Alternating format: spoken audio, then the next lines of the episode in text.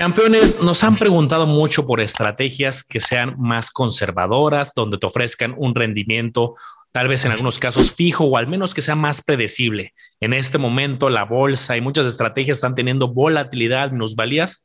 Y hemos hablado ya en otras ocasiones del famoso CETES directo, pero muchas veces lo hemos centrado a hablar solamente de CETES.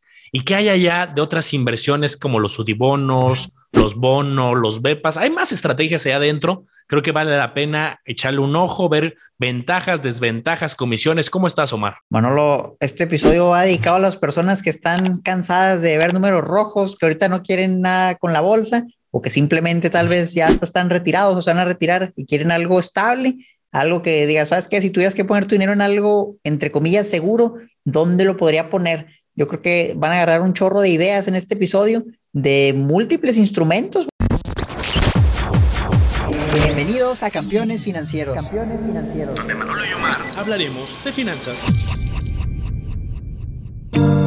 Este episodio está patrocinado por la comunidad privada de Manolo y Omar en Discord, donde vas a encontrar lives mensuales, noticias, reportes de acciones y ETFs, calculadoras privadas y el total acceso para que puedas preguntar lo que gustes a Manolo y Omar. Te invitamos a que te unas. Dejamos los enlaces en la descripción de este episodio.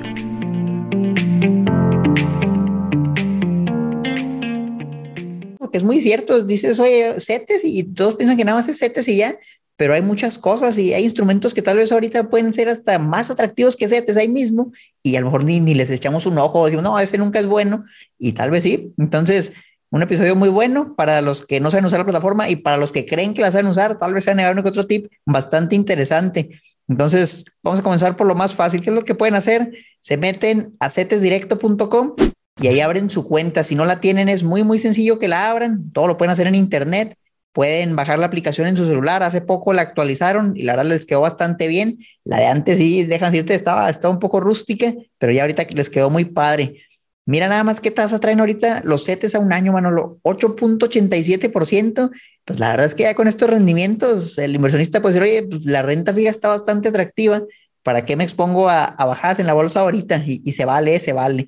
Entonces, quisiera que nos fuéramos literal a la sección de productos y empezáramos a ver todo lo que hay. Lo que me gusta mucho de esta página, Manolo, es que tú no te tienes que saber de memoria, oye, y cada cuándo paga este instrumento y a qué plazo es y qué tasa me va a dar, porque aquí siempre lo ponen y lo ponen de manera actualizada para que si te llega a olvidar, pues aquí lo consultas muy fácilmente. Entonces vamos a ver, por ejemplo, los CETES. Si alguien ve esto y dice, ¿sabes qué? Yo no tengo ni idea de qué son los CETES, aquí luego te lo ponen certificados de la tesorería de la federación. Los emite el gobierno mexicano en pesos.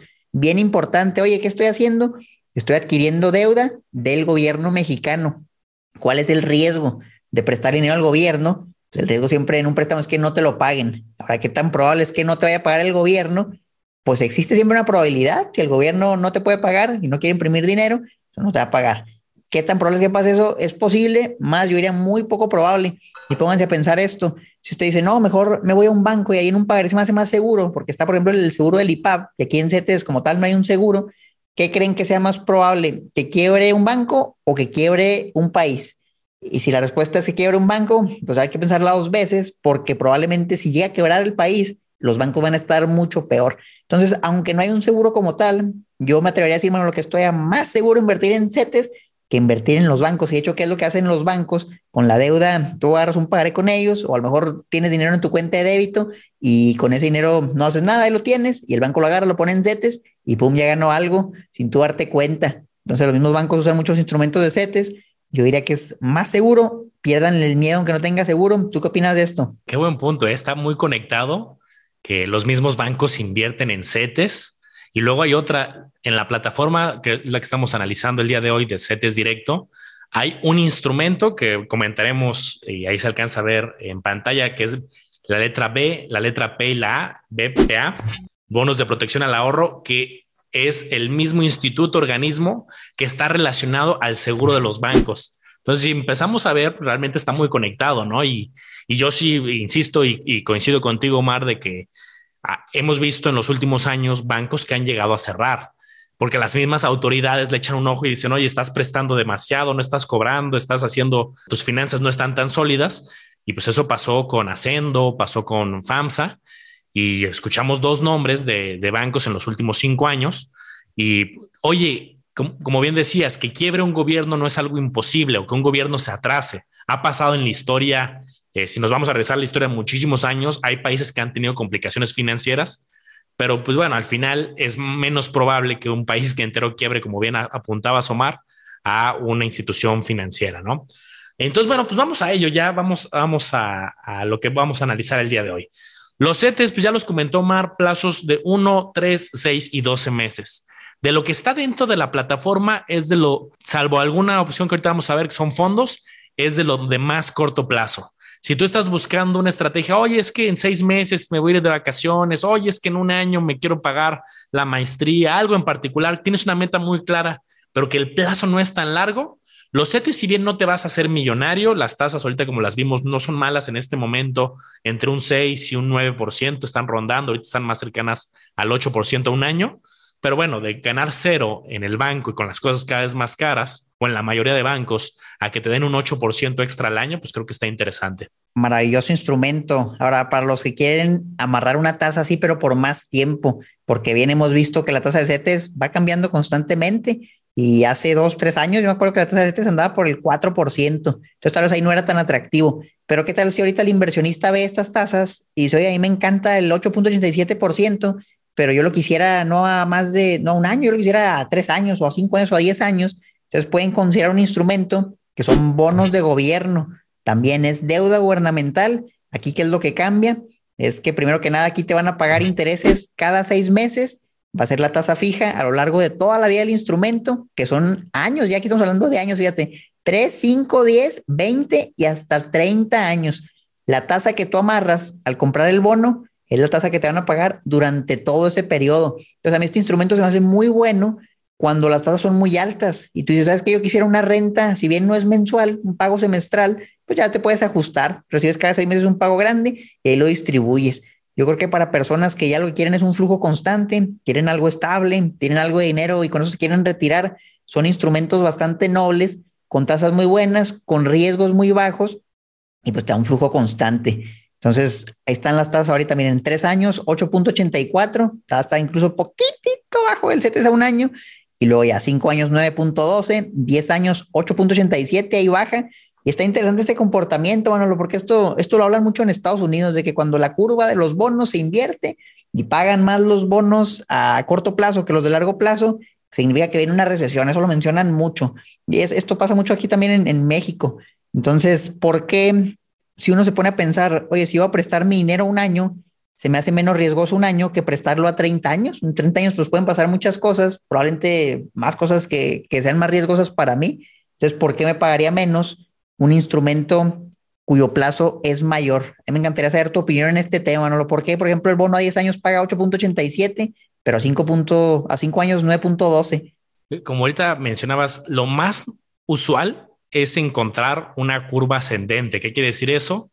Eh, la lógica, eso te lo dicen hasta en los libros eh, iniciales de finanzas, ¿no? A mayor plazo debe haber un mayor rendimiento y a mayor riesgo también debe haber un mayor rendimiento.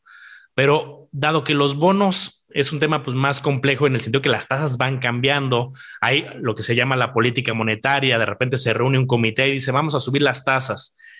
El mercado, los inversionistas empiezan a futorear y a tener expectativas de cómo van a ir moviéndose las tasas en los próximos meses y en los próximos años. Y entonces van tomando decisiones en función de cómo están las tasas ahorita y cómo visualizan que las tasas van a cambiar a futuro. Entonces, dependiendo de esa demanda, de ese apetito, puede generar que, eh, oye, los inversionistas ahorita visualizan que las tasas van a empezar a bajar de aquí a los próximos tres, cuatro años. Entonces, eso puede ir moviendo el resultado que le llaman de la curva y haciendo que algunos en momentos la curva no sea totalmente ascendente. Hay varios motivos macro también relacionados, pero y para hacerlo ahorita de forma simple, es expectativas futuras de movimientos de tasa, movimientos actuales y, todo, y de qué dependen las tasas de un montón de cosas, de la inflación, de la economía, del crecimiento. Entonces, la teoría es un poco más compleja, pero eh, pues justo es interesante lo que ahorita comentaba, Omar, la posibilidad de amarrar una tasa fija. ¿Cuál sería un riesgo ahí?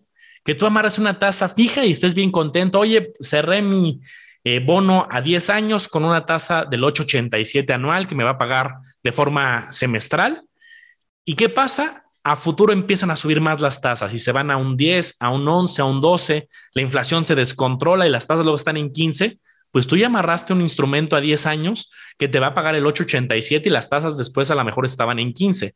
Digo, ese es un escenario tocando madera complicado y se tendría que haber una inflación muy alta, pero al final sí hay ciertos riesgos, a lo mejor el riesgo de que quiebre no es tan cercano, pero el riesgo de, eh, de que tengas una pérdida ahorita de esta oportunidad de luego capturar tasas mayores podría existir en algún momento. Sí, y ojo aquí, estos instrumentos, si bien son a plazo muy largo, tú los puedes vender a precio de mercado cuando tú quieras. Y ahí sí se va a vender justamente a lo que estén ofreciendo en el mercado en ese momento. Entonces, si pasa el caso que menciona Manolo, oye, lo compré a 8.87 y de repente pagan el 15, ¿qué crees? Pues te van a pagar mucho menos por los bonos que tú tienes, porque ellos pueden comprar los que están al 15, entonces puedes venderlo hasta con pérdidas. Pero si tú te esperas a que venza el plazo, no te va a pasar nada, te van a seguir pagando tus intereses ¿Y qué pasa al final? Tal vez te preguntes, oye, me pagan cada, seis meses y luego qué pasa cuando vence el plazo? Pues te regresan el capital que tú invertiste. Es como funcionan los bonos. Es un instrumento muy sencillo, muy noble y que yo no descartaría de, mi radar en estos momentos. Siento que las tasas ya están llegando a un nivel bastante atractivo.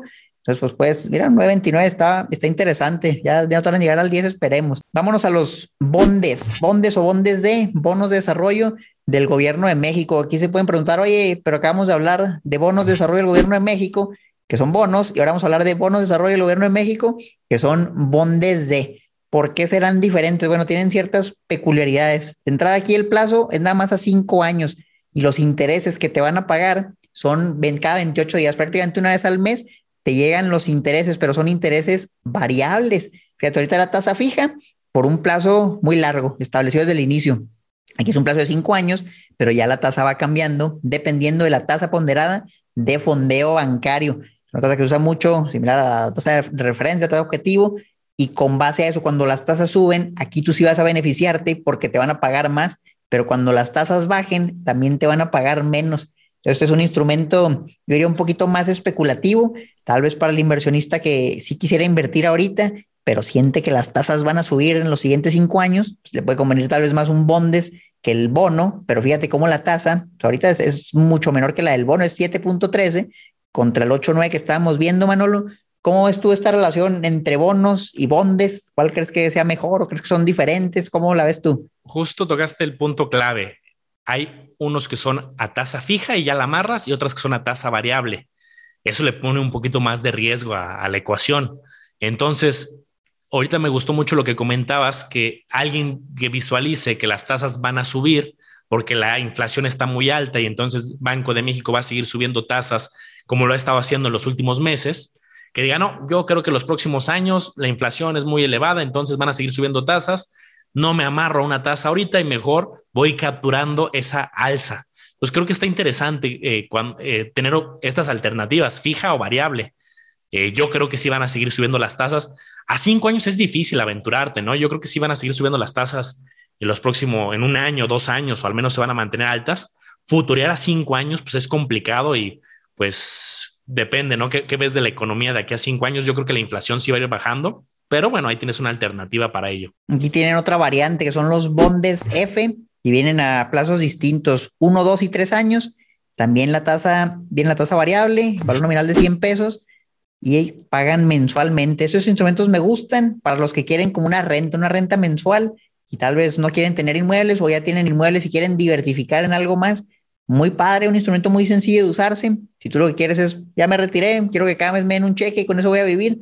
Es un instrumento para que no te la compliques sin tener que preocuparte de, oye, mucho riesgo, puedo perder mi dinero. Probablemente aquí no, pero ¿cuál es la contra? Que tal vez no va a darte el mejor rendimiento que puedas obtener haciendo un buen portafolio diversificado, pero pues te ahorras todo el trabajo, todo el miedo, toda la incertidumbre. Entonces yo creo que para personas, oye, ¿sabes qué? Ya soy una persona de, de 80 años y, me quedé solo y no tengo con quién hablar y quiero vivir de lo que tengo.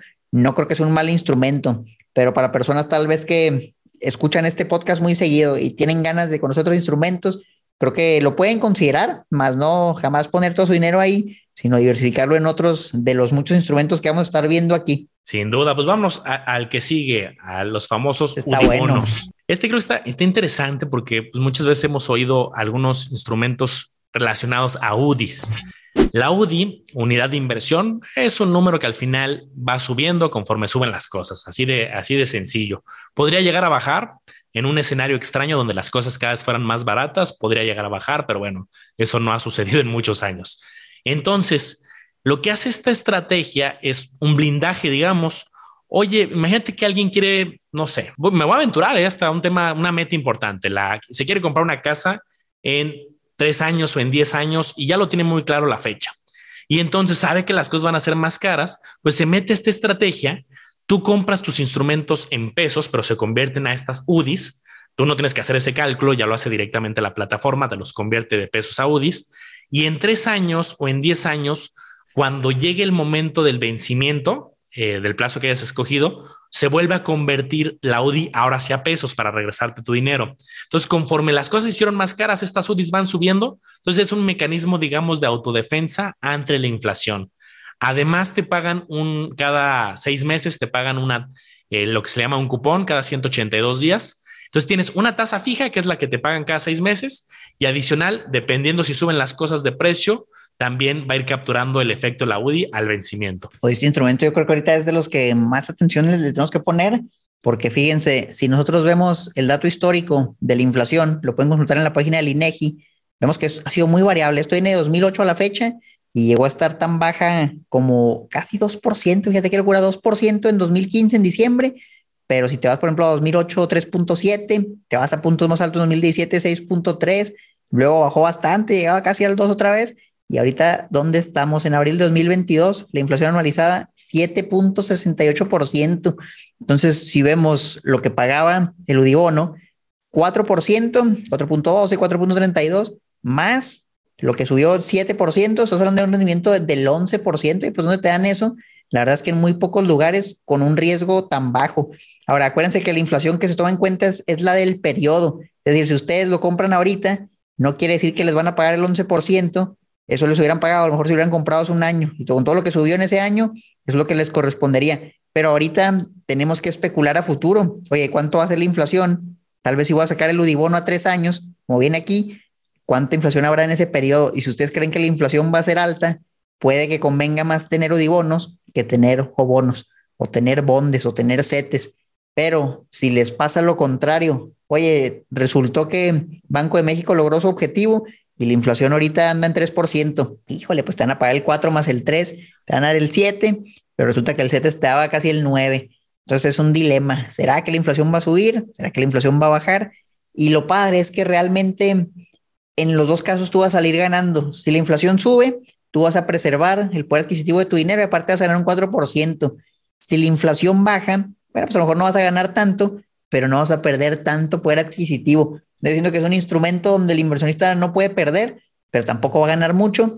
Y en el caso de la inflación sea muy, muy alta, tú puedes decir, oye, pero va a ganar un rendimiento del 11%, ¿cómo no es mucho eso? Bueno, es que el problema es que cuando veas el precio de las demás cosas, te vas a dar cuenta que realmente ya no te va a alcanzar para tanto con todo ese rendimiento. Sí, y, te puedes regresar rápido, Omar, a la gráfica que ahorita mostrabas. Ponte, por ejemplo, en el periodo más bajito de, de la inflación. Llegó a estar hasta en 2%, y ahí me acuerdo que la tasa fija que pagaba era como de otro 2%, entonces, en 2020, pues era un rendimiento del 4%. Entonces, diste ahorita en el clavo en el sentido que pues, va a haber años con inflación más alta y ahí se va a ir promediando. Pero está bien interesante para una meta a largo plazista, 10 años, pues va a haber periodos de inflación media, algunos a lo mejor más alta, y pues ahí te vas blindando de forma automática, creo que es interesante. Y aparte, pues puedes comprar un Udibono que cuesta eh, alrededor de 700, menos de 750 pesos. Entonces, hasta no, no requieres como algo muy estructurado de grandes cantidades, con mil pesos podrías, menos de mil pesos podrías tener un Udibono. Fíjate, aquí quisiera mencionar, eh, tú estás invirtiendo en NUDIs y antes se usaban los créditos en salarios mínimos o, en NUDIs, créditos, por ejemplo, hipotecario. Y ahí las personas que sacaron un crédito de esos, olvídense, con toda la inflación que ha habido, son las historias de terror de hoy, saqué un crédito y debo más de lo que debía hace 20 años y nunca voy a acabar de pagar mi deuda todos esos créditos bien peligrosos, ya me parece que ya ni existen, pero igual nunca está de más si les quieren ofrecer un crédito en, UDIs, tengan mucho cuidado, ya mejor a, tasa fija y ya no batallan. Eso es bien, bien peligroso, pero ahora estamos del otro lado, ahora nosotros somos el que va a dar el crédito, ya vamos a estar cobrando con base a la inflación, suena más atractivo. Nos seguimos con los fondos. eh, ya hemos hablado en varios episodios acerca de fondos, que son, digamos, paquetes, una canasta de muchas estrategias, donde tú pagas una comisión y a cambio van a administrarte un portafolio que adentro puede tener muchas estrategias. Vamos a platicar del primero, Bond Día, creo que es de los más relevantes en CETES Directo porque de hecho, si tú mandas dinero de tu cuenta bancaria a la plataforma CETES Directo, en automático lo van a invertir en Bond Día. No sabes luego, Mar, cuántos mensajes me han llegado, seguramente a ti también, de, oye, creo que me están haciendo fraude porque invirtieron mi dinero en Bond Día y yo nunca le di permiso. No, al contrario, hasta te están cuidando porque tú mandas tu dinero y para que no se quede ocioso ganando cero, lo meten en Bond Día y pues ya estás ganando, eh, aunque sea un rendimiento. ¿Qué es Bond Día en resumen? Es un paquete, es un fondo donde adentro tienes muchas de las otras estrategias que están en el mismo CETES directo. Tiene CETES, tiene bondes, tiene BPAs, las mismas que lo estamos comentando, por ahí lo armaron, digamos, en paquete y te lo ofrecen. De hecho, aquí Omar está mostrando la cartera. Fíjense, CETES, los bondes, eh, bondes D, los bondes F, los UDIBONOS, los mismitos que acabamos de comentar o vamos a ir comentando, BPAs. Y entonces, ¿cuál es la ventaja? Voy, pues, si puedo comprarlos yo directamente, ¿por qué lo compro? ¿Por qué me lo compran o lo puedo yo adquirir en un paquete? Hay una ventaja bien importante. El fondo no te amarra a un plazo largo. Los instrumentos ya vimos que sí, a tres años, a diez años, a periodos hasta de 30 años. Y el fondo lo puedes vender de lunes a viernes. Eh, si no mal recuerdo, el horario es de 9 a 1 de la tarde. Son las 10 de la mañana, es lunes, es día hábil, necesito dinero, le das vender y con eso tienes tu dinero de regreso en tu cuenta bancaria, lo puedes retirar a tu cuenta de banco. ¿Qué pasa en un UDIBONO? ¿Qué pasa en un bono? Pues te estás comprometido a un plazo, que lo puedes vender anticipadamente, sí, pero como bien decía Omar, podrías llegar a tener ahí alguna pérdida. ¿Tú qué opinas, Omar? A mí este instrumento me encanta, bueno, yo todavía lo sigo usando para el fondo de emergencia, por lo menos por una parte, porque el plazo más corto en los otros instrumentos que hemos visto es, es de 28 días, es de un mes. Pues la verdad no es un plazo tan corto para tenerlo ahí el fondo de emergencia y esta opción se me hace excelente porque invierto en los mismos instrumentos, pero con eliminando ese riesgo de que si lo quiero vender antes, lo voy a tener que vender a valor de mercado y puedo perder dinero, sobre todo ahorita que las tasas están subiendo. No, en Mondía no pasa eso, simplemente lo vendes y, listo, tu dinero ahí va a estar. Entonces, realmente, mira, si vemos, por ejemplo, el CETES a 28 días, está pagando 6.9 y si vemos los rendimientos que ha tenido Bondía, andan por el últimos 12 meses 5.99, pero si nos vamos a un plazo más corto, andan muy cerca, 6.63, 6.84, 6.63. Entonces paga casi lo mismo que CETES a 28 días, un poquito menos porque le tienen que restar la comisión, que por cierto es una comisión muy baja. La última vez que la chequeé, ya hace a lo mejor un año, estaba como en 0.25%, si no mal recuerdo. Sigue igual. han cambiado toda esa. Muy baja, fíjate, o sea, la verdad es una tasa, una comisión muy, muy baja. En un fondo, pues no es raro que veamos, incluso aunque sean de deuda, comisiones del 1%. Por ahí hemos analizado, me parece, aquí en el podcast, algunos fondos que tienen varios bancos en general. Hemos visto también en, Actinver que tienen lo de DIN, pero las comisiones son más altas. Entonces, este Bondía muy noble, realmente, instrumento muy bueno con comisiones muy bajas. A mí me gusta mucho. Me gusta también la plataforma de CETES porque puedes domiciliar tu ahorro y eso es bien importante. En muchos lados no te ofrecen eso. Si tú batallas para ahorrar o eres de los que, ¿sabes qué? Ya lo debo todo, ya quiero que me paguen porque ya debo toda la quincena. Te puede servir empezar a hacer el hábito forzado del ahorro poniendo un retiro automático de tu cuenta bancaria, ya ni cuenta te das, te depositan, te lo retiran y te aparece aquí en CETES y ya lo separaste. Yo creo que es un instrumento muy bueno si te quieres poner el objetivo de ahorrar o si tienes alguna meta, ya sabes cuánto tienes que juntar, te lo van quitando poco a poco y ya tú decides en qué distribuirlo o incluso no decides nada y se va un día y listo, ya no batallas. Instrumento muy, muy bueno. La cartera ya vimos que está compuesta de los instrumentos que acabamos de ver. Este que sigue, Manolo, este ha sido tema de mucho, de mucha controversia me han preguntado mucho, oye, ¿me conviene invertir en Enerfin o qué es Enerfin? ¿Qué es lo que tiene? Y es que la verdad cuando ves el nombre, es un nombre muy, muy complejo. Fondo de inversión en el sector energético, Nafinsa. Oye, invertir en el sector energético, se escucha un Pemex, se escucha la, la Comisión Federal de Electricidad. Por ahí hicimos un episodio de cómo invertir en la Comisión Federal de Electricidad, ya hablamos, pero de, de la fibra que tienen, el fideicomiso de, pues caso no son bienes raíces, vaya, son distribución de energía, pero era una vía para tu invertir en, la CFE. Y aquí está esta otra, ¿qué tal si tú quieres invertir, pero ahora en deuda de la CFE? Pues por medio de Bondía, digo, por medio de, Bondía, por medio de Minerfin lo puedes hacer. Entonces vamos a ver qué es lo que tiene dentro este fondo de inversión, que también este es un fondo de renta variable, tiene instrumentos de deuda pero tiene algunas acciones, fíjate, acciones de emisoras nacionales y extranjeras, extranjeras relacionadas con la energía. Liquidez mensual, eso también es importante. Si tú quieres disponer de tu dinero y lo quieres disponer mañana y acabas de invertir hoy, no vas a poder, tienes que esperarte un mes. Entonces tengan en cuenta eso, el instrumento no es tan líquido, no es objetivo que te hagas a un plazo tan corto. Si vemos, antes de ver la cartera, si vemos los rendimientos que ha tenido, oye, como que rendimiento diario de 34%, ya volvimos a páginas no reguladas, ¿será? Y yo les diría ahí, nada más tengan cuidado, porque estos números a plazos tan cortos realmente no te dicen nada. Muchas veces lo que hacen es lo anualizan, justamente aquí dice el rendimiento bruto anualizado. Entonces toman el rendimiento de un día y vamos a decir que de manera sencilla lo multiplican por 365 y ya está tu rendimiento anualizado. Pero a veces hay días muy buenos, también a veces va a haber días muy malos. Entonces, en plazos cortos, pues realmente yo no le haría mucho caso a eso. ¿En qué me fijaría? El rendimiento de los últimos 12 meses. Creo que es un indicador más razonable. De ahora sí ya no tienes que analizar porque literal es un año, 6.92%.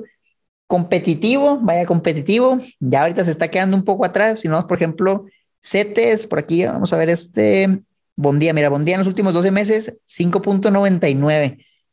Oye, Nerfin 6.92, pues no está mal, generó más que Bondía, pero aquí la pregunta sería, y esto es lo más difícil de ver, ¿con cuánto riesgo adicional? Entonces quisiera que viéramos la cartera, aquí Manolo, entre los dos empezáramos a, a desglosar las posiciones que tiene. Veo algunos instrumentos de deuda que ya mencionamos ahorita como CETES, papel privado, deuda privada, y aquí viene Pemex, viene la CFE, Grupo Aeroportuario y estos hay que ver cuáles son FEFA, GMXT, son posiciones relativamente pequeñas. Mira, lo importante es el aeropuerto, son Pemex tiene 3%, tampoco es tanto. Este FEFA ahorita lo busco, pero es deuda, es deuda gubernamental, deuda privada y las acciones aquí están, empresas de servicios financieros, parece que son estas, acciones de Cemex, pero en porcentajes muy chiquitos, mayormente veo pura deuda. Sí, este está diversificado entre como lo mismo que trae Bondía, CETES, los memosferas BEPAS, pero ya trae CFE, ya trae Pemex, ya trae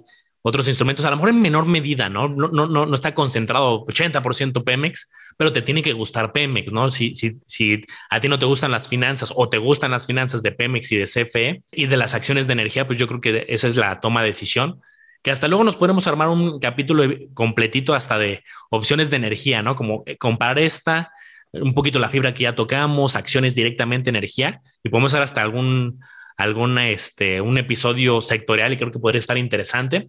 Yo en lo personal no tengo posición en Enerfin, no me encanta, no me llama tanto la atención, eh, sobre todo por como el mix, ¿no? Si quiero invertir en, en algo más cargado de energía, hay ETFs completitos de energía donde ahí el 100% está en muchas compañías de energía. Te digo aquí, te tiene que gustar la combinación de te gusta Cemex. Veo hasta ahí un ETF de energías limpias en un 1%. Está muy curioso, trae un poco de todo. Y creo que diste también un punto clave, Mar. Hay que echarle un ojo a los rendimientos históricos, aunque no garantizan el futuro. Mm, ahí nada más vimos lo de un año. Estaría creo que interesante analizar los últimos 5 o 10 años para tener un poco más de información y lo investigamos y se los traemos en algún otro episodio. Sí, la, la, verdad, interesante. Este ETF lo hemos mencionado en algunos episodios. Este de aquí abajo también es ETF del sector energético y hasta la misma fibra, fibra CFE que mencionamos, aquí aparece también. Entonces, fíjense cómo después de, esperemos ya escuchar decenas de los episodios que tenemos, ya pueden ver esto, ya mira, esto lo vimos aquí, esto lo vimos allá, ya entendemos de qué está compuesto ahora sí el, el fondo y con base a eso es más fácil decidir. Yo personalmente tampoco nunca he sido muy fan de Nerfin, no creo que sea una terrible opción, pero sí, sí creo que yo preferiría seleccionar por mi cuenta los, los instrumentos. En este caso me, gusta más Bondía, Bondía sí lo uso mucho. CETES se me hace muy bueno, aunque no lo uso tanto porque dura más el plazo, pero no lo veo como mala opción para nada. Son instrumentos muy sólidos. Échenle un ojo muy variado y tenemos todavía más. ¿eh? Si creíste que esos eran todos los instrumentos de CETES, tal vez a lo mejor hace dos años era cierto, hace un año era cierto, pero habrá sido que bueno, como por diciembre el año pasado, si no mal recuerdo, sacaron estos nuevos instrumentos de inversión, los BPAG, que los podemos escuchar y oye, ¿qué es eso? BPAG 28, BPAG 91, nombres muy, muy abreviados, muy, muy complejos, pero no son más que bonos de protección al ahorro. Y aquí que tienes, tienes un pago mensual de interés y una tasa de interés adicional. Vamos a ver, tasa de referencia adicional. Plazo tres años, referenciados al máximo. Fíjate cómo esta tasa es una tasa interesante para calcularla. El máximo entre la tasa anual de rendimiento de 7 a 28 días en colocación primaria y la tasa ponderada de fondeo gubernamental. Esa va a ser la tasa que te van a dar el máximo entre esas dos. Manolo, la de CETES aquí la puedo consultar, pero ¿cómo puedo saber cuál es la tasa ponderada de fondeo gubernamental? Eh, que, por ejemplo, el diario oficial de la Federación, eh, en, Banco de México también te publican varias páginas. Eh, serían algunos de los de las fuentes posibles. Bueno, pues ahí lo checamos y realmente no necesitas checarlo porque aquí te van a poner la que fue mayor y esa es la que te van a pagar. Entonces, un plazo de tres años. Tienen, este es en este caso pagos, esto es CETES a 28 días, la tasa con base a CETES a 28 días. Y luego está el otro, que es el BPAG 91, y es exactamente lo mismo, nada más que cambia cinco años y ahora es CETES a 91 días. Entonces la tasa cambia poquito, sube un poquito más porque la de CETES es mayor y aquí lo comparan con la misma tasa ponderada de fondeo gubernamental. Entonces aquí que vemos que como la tasa es diferente, la que te están dando es la de CETES y no la otra porque la otra sería la misma. Interesante el instrumento y sobre todo interesante lo que mencionabas al inicio, que está relacionado justamente al seguro de los bancos. Justamente es el, fondo de protección al ahorro bancario. Entonces, a lo mejor por ahí anda de la mano. Es un instrumento nuevo que pues, realmente se ve, se ve bien, se ve bien, se ve sencillo. El concepto está, está fácil de entender. El plazo está muy claro. ¿Cómo lo ves tú, mano? ¿Lo lleva menos de seis meses llevará seis meses el instrumento? Sí, lleva poco, tal cual poco en CETES directo, ya, ya existían de tiempo atrás. Y creo que estos son los, los de plazo mediano, uno a tres años, otro a cinco. Oye, no me quiero ir a diez, no me quiero ir a un bono a diez años o plazos muy, muy largos, a lo mejor en un bono, pues a tres y cinco. Y pues es una forma de recibir ingresos pasivos cada 28 días en el BPA, 20, BPA G28 o cada trimestre en el BPA G91.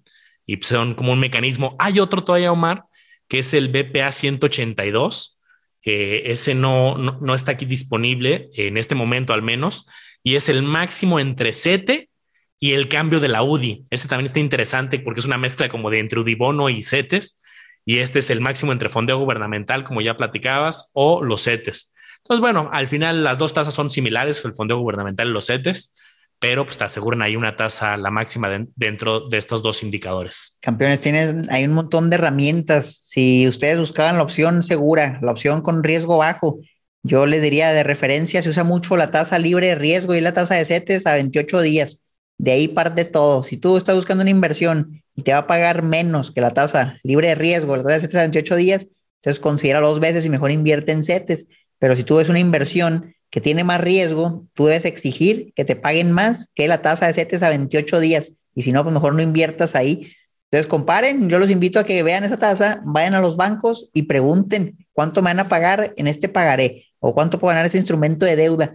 Y compárenlo con la tasa de CETES. Ahorita los bancos tienen una competencia muy grande porque CETES se, puso las pilas, el Banco México subió las tasas y están pagando, están pagando bien. Entonces esperemos esto motive a los bancos a subir las tasas. Por ahí he visto algunos que las han subido un poquito, las SOFIPOS también las han subido un poquito, pero ya andan cerca, bueno, ya les andan pisando los talones a, a varios competidores, vamos a decirles. Sí, ojalá que algún día lleguemos al, sueño que tenemos, Omar, los dos, de pues, que haya muchísima gente ya muy metida en inversión. Ahorita hablamos de números todavía muy lejanos, ¿no? A lo que se puede hacer.